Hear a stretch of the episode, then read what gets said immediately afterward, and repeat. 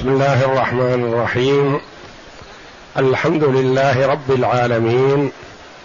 والصلاة والسلام على نبينا محمد وعلى آله وصحبه أجمعين. وبعد صلى الله. أعوذ بالله من الشيطان الرجيم. بسم الله الرحمن الرحيم. وما أنفقتم من نفقة أو نذرتم من نذر فإن الله يعلمه وما للظالمين من أنصار إن تبدوا الصدقات فنعم ما هي وإن تخفوها وتؤتوها الفقراء فهو خير لكم ۖ ويكفر عنكم ويكفر ويكفر عنكم سيئاتكم والله عنكم من سيئاتكم. ويكفر عنكم من سيئاتكم والله بما تعملون خبير. هاتان الآيتان من سورة البقرة. جاءتا بعد قوله جل وعلا يؤتي الحكمة من يشاء. ومن يؤت الحكمة فقد أوتي خيرا كثيرا وما يذكر إلا أولو الألباب. إن تبدوا الصدقات فنعمة. وما أنفقتم من نفقة أو نذرتم من نذر فإن الله يعلمه. الآيتين.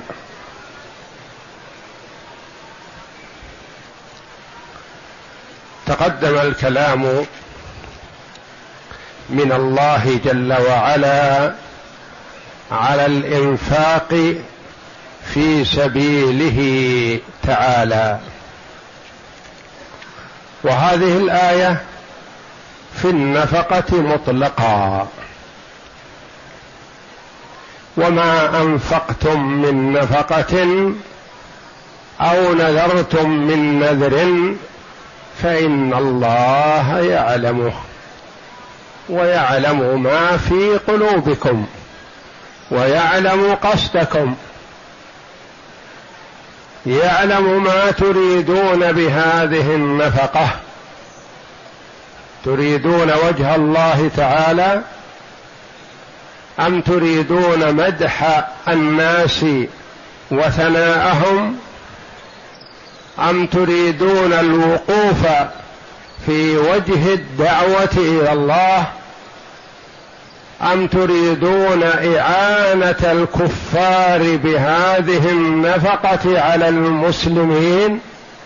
فهو جل وعلا يعلم ذلك. وما أنفقتم من نفقة أو نذرتم من نذر فإن الله يعلمه ترغيب وترهيب. تشجيع وتخويف. الله جل وعلا يعلم ما في نيتك بهذه النفقة.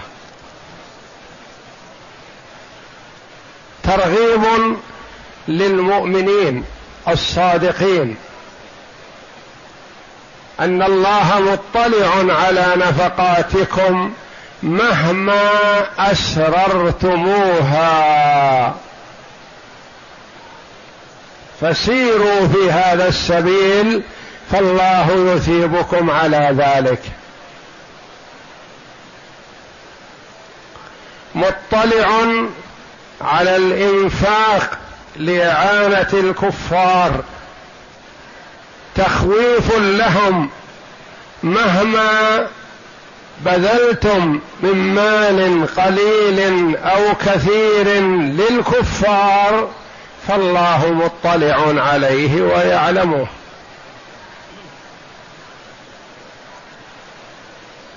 مهما قصدت بهذه النفقة في قلبك وجه الله أو رياء الناس فالله يعلمه. وما أنفقتم من نفقة أو نذرتم من نذر فإن الله يعلمه. النذر أن يوجب الإنسان على نفسه شيئا ما يجب عليه. ثم لا يخلو النذر من أحوال نذر في طاعة الله نذر في معصية الله. فالله يعلم ذلك. كان الكفار ينذرون لآلهتهم ويبذلون لها. وكان المسلمون ينذرون لله تبارك وتعالى. جاء رجل إلى النبي صلى الله عليه وسلم فقال إنه نذر أن ينحر إبلا ببوانة.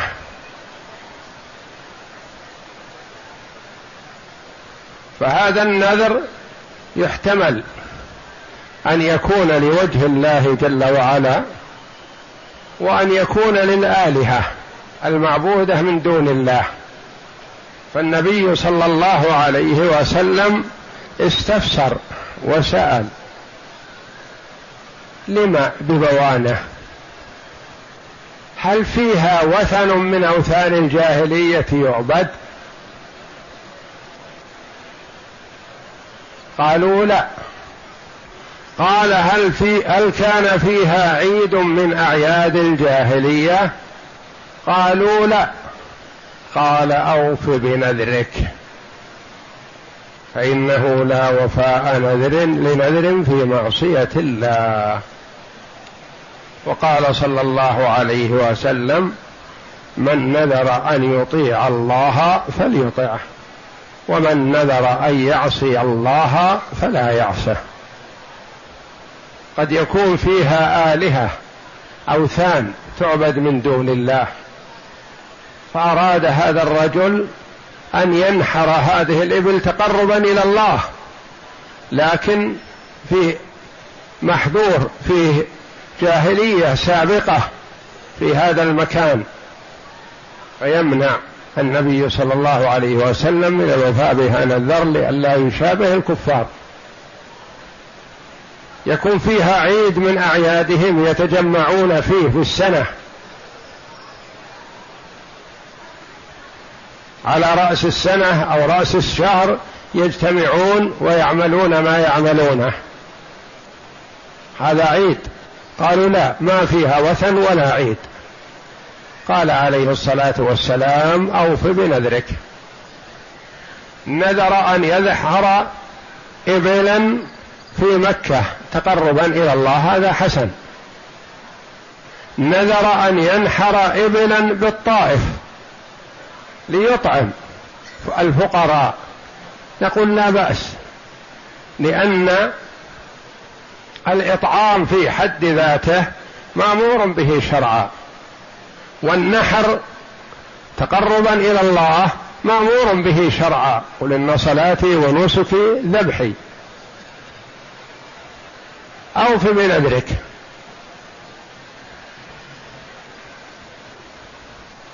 نذر أن يذبح لضريح من الأضرحة السيد فلان أو الولي فلان أو نحوه.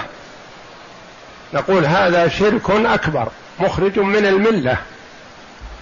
لأن الذبح لله عبادة والذبح لغيره شرك. وكل عبادة تصرف لغير الله تكون شركا أكبر. فالله جل وعلا يعلم ما في نياتكم بهذا النذر أهو التقرب إلى الله؟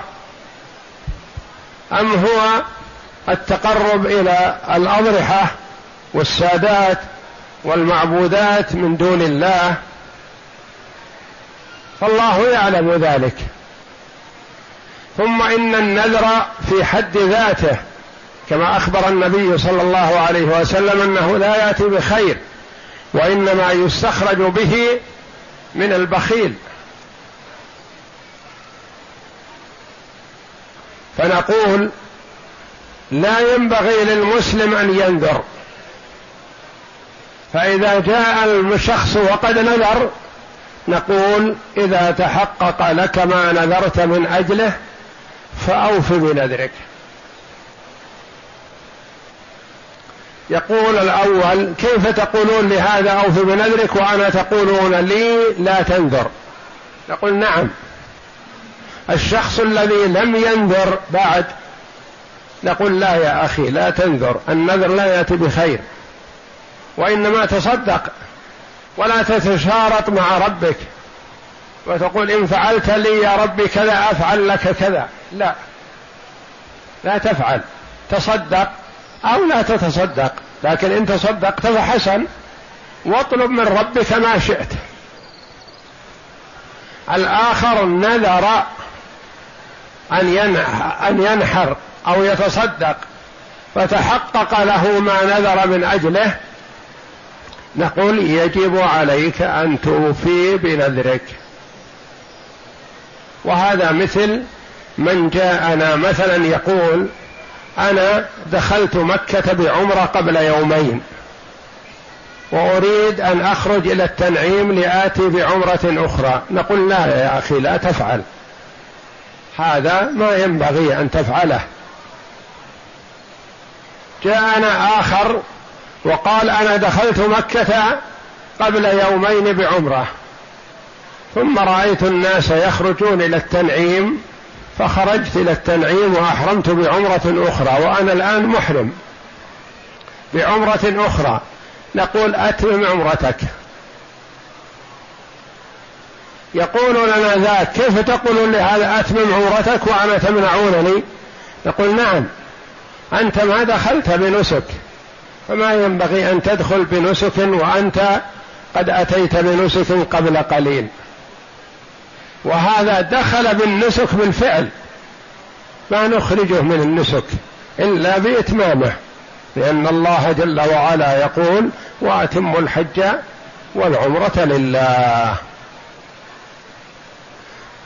وقد يشتبه الأمر على بعض الناس إذا قيل له إن النذر لا يأتي بخير وإنما يستخرج به من البخيل.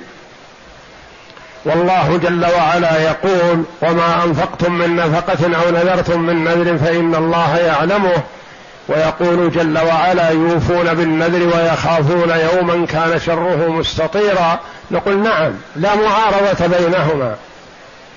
من أراد أن ينذر يقول أترون أن أقول إن شفى الله مريضي تصدقت بألف ريال أو صمت شهرا؟ نقول لا يا أخي. تصدق بما شئت واطلب من ربك شفاء المريض. صم ما شئت من الأيام واطلب من ربك ما شئت. ولا تنذر. فالرجل الذي يقول هل أنذر؟ نقول لا يا أخي ما ينبغي لك أن تنذر. آخر يقول نذرت إن نجحت في الامتحان أن أصوم أسبوعا. وقد نجحت. نقول يجب عليك أن تفي بنذرك لأنك نذرت وتحقق لك ما نذرت. لكن أخي لا تتوقع أنه حصل لك النجاح من أجل النذر. هذا لا يجوز لك. هذا إساءة ظن بربك جل وعلا أنه ما أعطاك النجاح إلا لأجل أن تصوم. لا. ولهذا كره بعض العلماء النذر. قال ابتداء النذر مكروه فإذا تحقق للإنسان ما نذر من أجله وجب عليه أن يفي يوفي بنذره. وإن لم يتحقق له ما نذر من أجله فلا يلزمه الوفاء. وما أنفقتم من نفقة أو نذرتم من نذر فإن الله يعلمه. مثل ما تقدم في النفقة في ترغيب وتخويف ترغيب بالإخلاص لله جل وعلا بأنه يعلم ما في قلبك. وترهيب وتخويف من الشرك والتوجه إلى غير الله وقصد غير الله كما يقصد كثير من عباد القبور يذبحون لساداتهم ولمن يزعمون أنهم أولياء. يتقربون بذلك إليهم لينفعوهم عند الله وهذا هو الشرك الأكبر. فإن الله يعلمه. وما للظالمين من أنصار. من ظلم وأظلم الظلم ما هو؟ الشرك بالله. لأن صرف حق المخلوق لمخلوق آخر ظلم.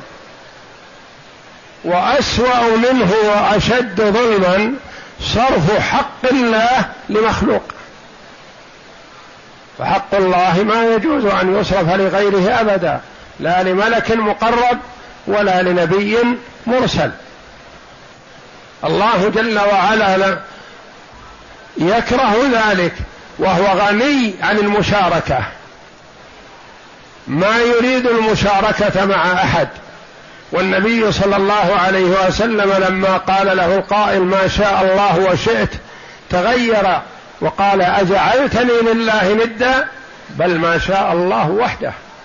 الله جل وعلا لا ند له ولا مثيل له ولا شبه له ولا كفء له سبحانه وتعالى. لم يلد ولم يولد ولم يكن له كفوا أحد. وما للظالمين من أنصار. يخبر بأن الظالم يوم القيامة لن يجد من ينصره ولا من ولا من يدافع عنه ولا من يحسن فعله ولا من يشفع له ولا من يرحمه لأنه ظلم نفسه بصرف حق الله إلى غير الله تعالى وذلك أظلم الظلم. يا بني لا تشرك بالله إن الشرك لظلم عظيم.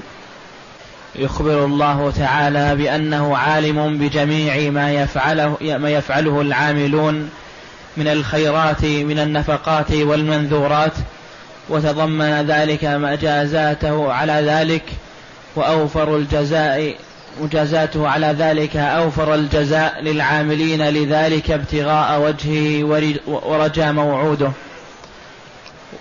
وتوعد من لا يعمل بطاعته بل خالف أمره وكذب خبره وعبد معه غيره. فقال تعالى وما للظالمين من أنصار أي يوم القيامة ينقذونهم من عذاب الله تعالى ونقمته إن تبدوا الصدقات فنعم هي. إن تبدوها تظهروها فهي نعمة. ونعم الصدقة. ونعم الشيء يبدأ. إظهاره حسن. فنعم ما هي. وإن تخفوها وتؤتوها الفقراء فهو خير لكم. تبدوا الصدقات. ما المراد بالصدقات هنا؟ قال بعض العلماء يشمل الصدقة الواجبة وصدقة التطوع. وبعض العلماء قال هذا في صدقة التطوع لأنها هي التي إخفاؤها أفضل. وأما الزكاة الواجبة فإظهارها أفضل. روي عن ابن عباس رضي الله عنهما قال صدقة التطوع سرا تفضل على صدقة العلانية سبعين ضعفا. والصدقة الواجبة علانية تفضل على صدقة الواجبة سرا خمسة وعشرين ضعفا. فالواجبة قالوا إظهارها أولى أولا ليقتدى به. ثانيا ليبعد عن نفسه التهمة بأنه لا يزكي. فإظهار صدقة الواجبة إبعاد للمرء عن تهمة البخل بالزكاة ومنع الزكاة. فقالوا يحسن إظهارها. ومن العلماء من فصل في هذا فقال إن كان المال ظاهرا فإظهار زكاته أولى. وإن كان المال خفيا فإخفاء الصدقة أفضل. لأنه قالوا الأصل في إخفاء الصدقة. إلا إذا كان هناك مبرر من أجل أن يقتدى به أو من أجل أن يبعد عن نفسه التهمة بأنه يمنع الزكاة. وإلا فالأصل الإخفاء لأن النبي صلى الله عليه وسلم ذكر من السبعة الأصناف الذين يظلهم الله في ظله يوم القيامة رجل تصدق بصدقة فأخفاها حتى لا تعلم شماله ما تنفق يمينه. يخفي حتى عن نفسه إن استطاع. يخفي عن بعضه لا يعلم بصدقته. فقالوا الأصل في الصدقة الإخفاء اخلاصا لله. إلا إذا كان هناك مبرر كأن يكون إنسان مثلا يظهر بمظهر حسن. وأنت تعلم أنه فقير. فتعطيه علانية حتى يقتدى بك لأن الكثير من الناس إذا رأى الرجل المتعفف الذي عليه الملابس الحسنة تسترا يقول هذا غني. بينما هو قد يكون فقير وأفقر من الفقير لكن طبعه التعفف وعدم إظهار الفقر. فإذا تصدقت على مثل هذا علانية إذا كان ما يضيره ويجرح شعوره فتصدق عليه علانية حتى يفطن له الآخرون أنه في حاجة. أو إذا كان الناس مثلا توقفوا عن الصدقة إما استقلالا لما بأيديهم أو لأمر ما. فبادرت وأعلنت صدقتك فذلك خير.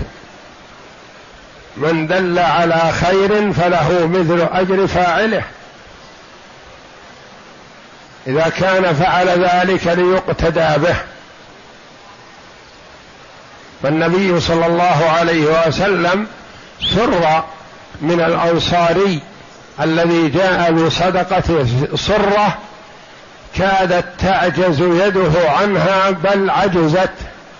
فتهلل وجه رسول الله صلى الله عليه وسلم فتسارع الناس في الصدقة. فإذا بادر الإنسان بإخراج الصدقة من أجل أن يقتدى به ولا يستقل الآخرون ما بأيديهم. قد يكون الإنسان مثلا يفتش في جيوبه ما يجد إلا شيء قليل. فيقول استحي أو قدم هذا فيترك ثم الآخر كذلك والآخر كذلك فيحرم الفقير. فإذا تصدقت بالشيء اليسير وتصدق الآخر بمثله وهكذا اجتمع الخير الكثير.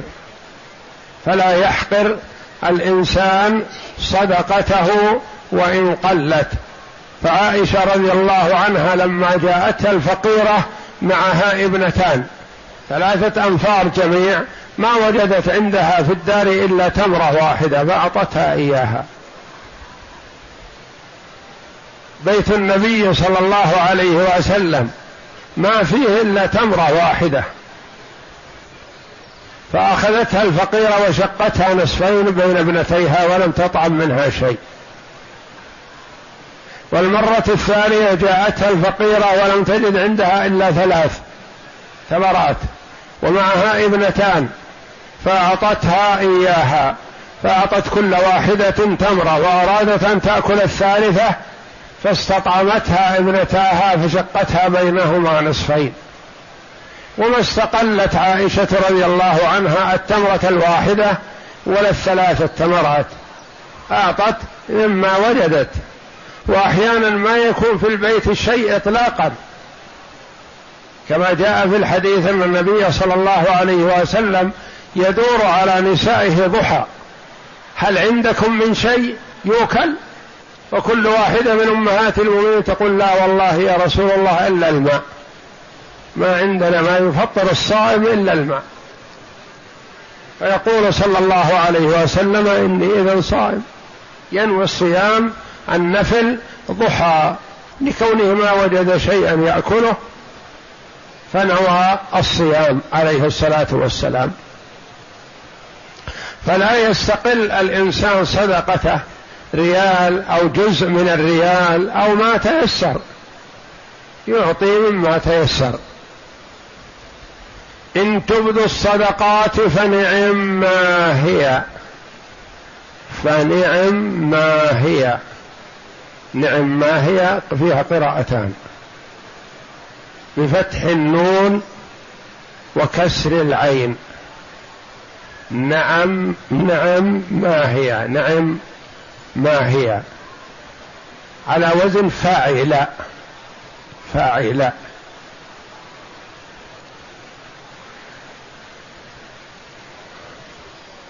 وكسر النون والعين. نعم ما هي؟ وهي قراءتنا قراءة حفص عن عاصم.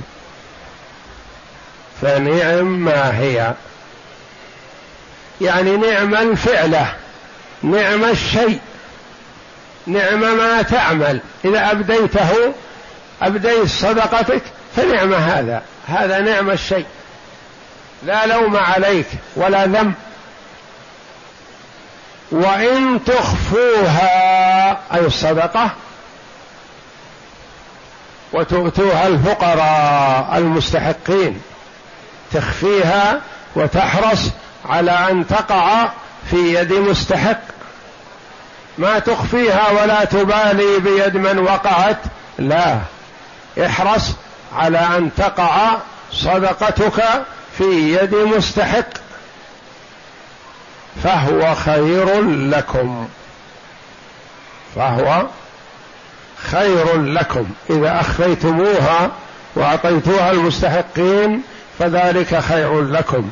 من هذه قال بعض العلماء المراد بهذه صدقة التطوع لأنها هي التي إخفاؤها خير وأفضل. ويكون كلمة خير أفعل تفضيل على بابه يعني إخفاؤها أفضل من إعلانها.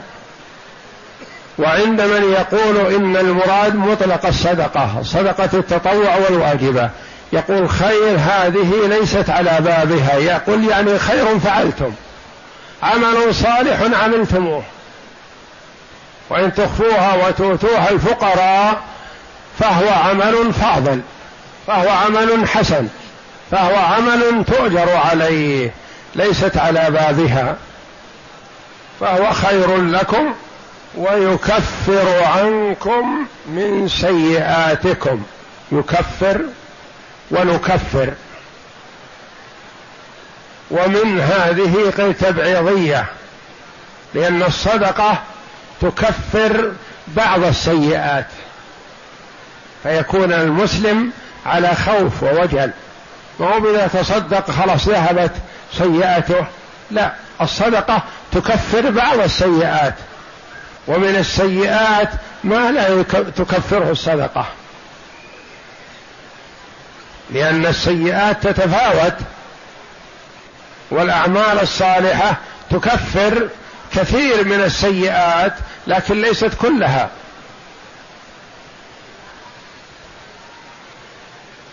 فالأعمال الصالحة والخطى إلى المسجد والوضوء وإماطة الأذى عن الطريق وسائر الأعمال الصالحة يكفر بها عن السيئات لكن ليست كل السيئات.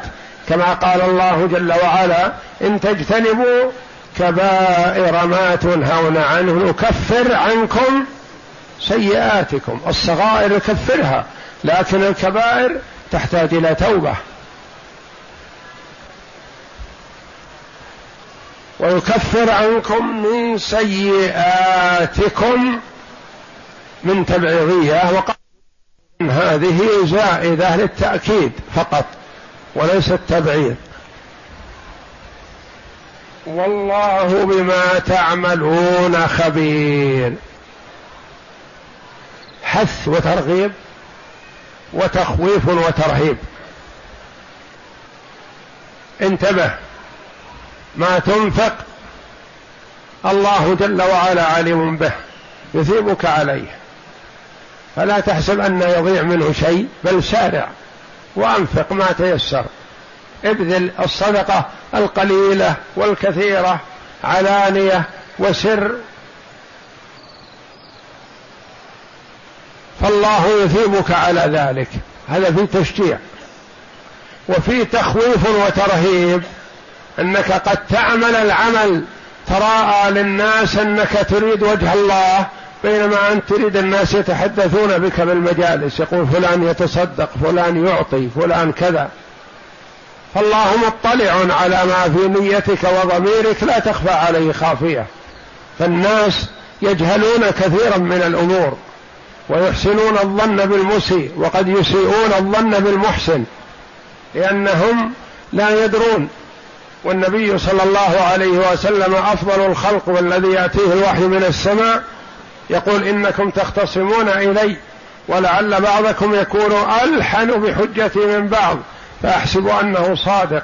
فمن قضيت له بحق أخي فلا يأخذه فإنما هي قطعة من نار فليأخذها أو ليدعها. الرسول عليه الصلاة والسلام يقضي بين الناس وهو لا يعلم المحق من المبطل إلا بما يظهر وإلا حقيقة الأمر الله أعلم بها.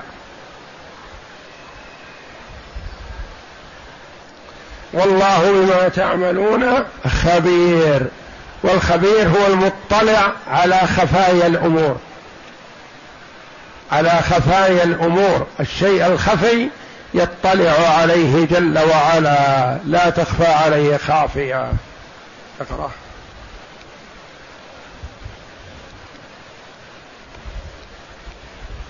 ويقول الله تعالى إن تبدوا الصدقات فنعم ما هي. أي إن أظهر أن أظهرتموها فنعم فنعم شيء هي. وقوله تعالى وإن تخفوها وتؤتوها الفقراء فهو خير لكم. فيه دلالة على أن إسرار الصدقة أفضل من إظهارها لأنه أبعد عن الرياء إلا أن إلا أن يترتب على الإظهار مصلحة راجحة من اقتداء الناس به فيكون أفضل. وقال رسول الله صلى الله عليه وسلم الجاهر بالقرآن كالجاهر بالصدقة والمسر بالقرآن كالمسر بالصدقة. والأصل أن الإصرار أفضل لهذه الآية ولما ثبت في الصحيحين عن أبي هريرة رضي الله عنه قال قال رسول الله صلى الله عليه وسلم سبعة يظلهم الله في ظله يوم لا ظل إلا ظله. والمراد والله أعلم سبعة أصناف. وليس المراد سبعة أفراد وإنما أصناف. نعم. إمام عادل وشاب نشأ في عبادة الله ورجلان تحابا في الله اجتمعا عليه وتفرقا عليه ورجل قلبه معلق بالمسجد إذا خرج منه حتى يرجع إليه ورجل ذكر الله خاليا ففاضت عيناه ورجل دعته امرأة ذات منصب وجمال فقال إني أخاف الله رب العالمين. ورجل تصدق بصدقة فأخفاها حتى لا تعلم شماله ما تنفق يمينه. هذا هو الشاهد من الحديث هنا. نعم. وفي الحديث المروي صدقة السر تطفئ غضب الرب عز وجل وقال ابن أبي حاتم في قوله تعالى إن تبدوا الصدقات فنعم ما هي وإن تخفوها وتؤتوها الفقراء فهو خير لكم.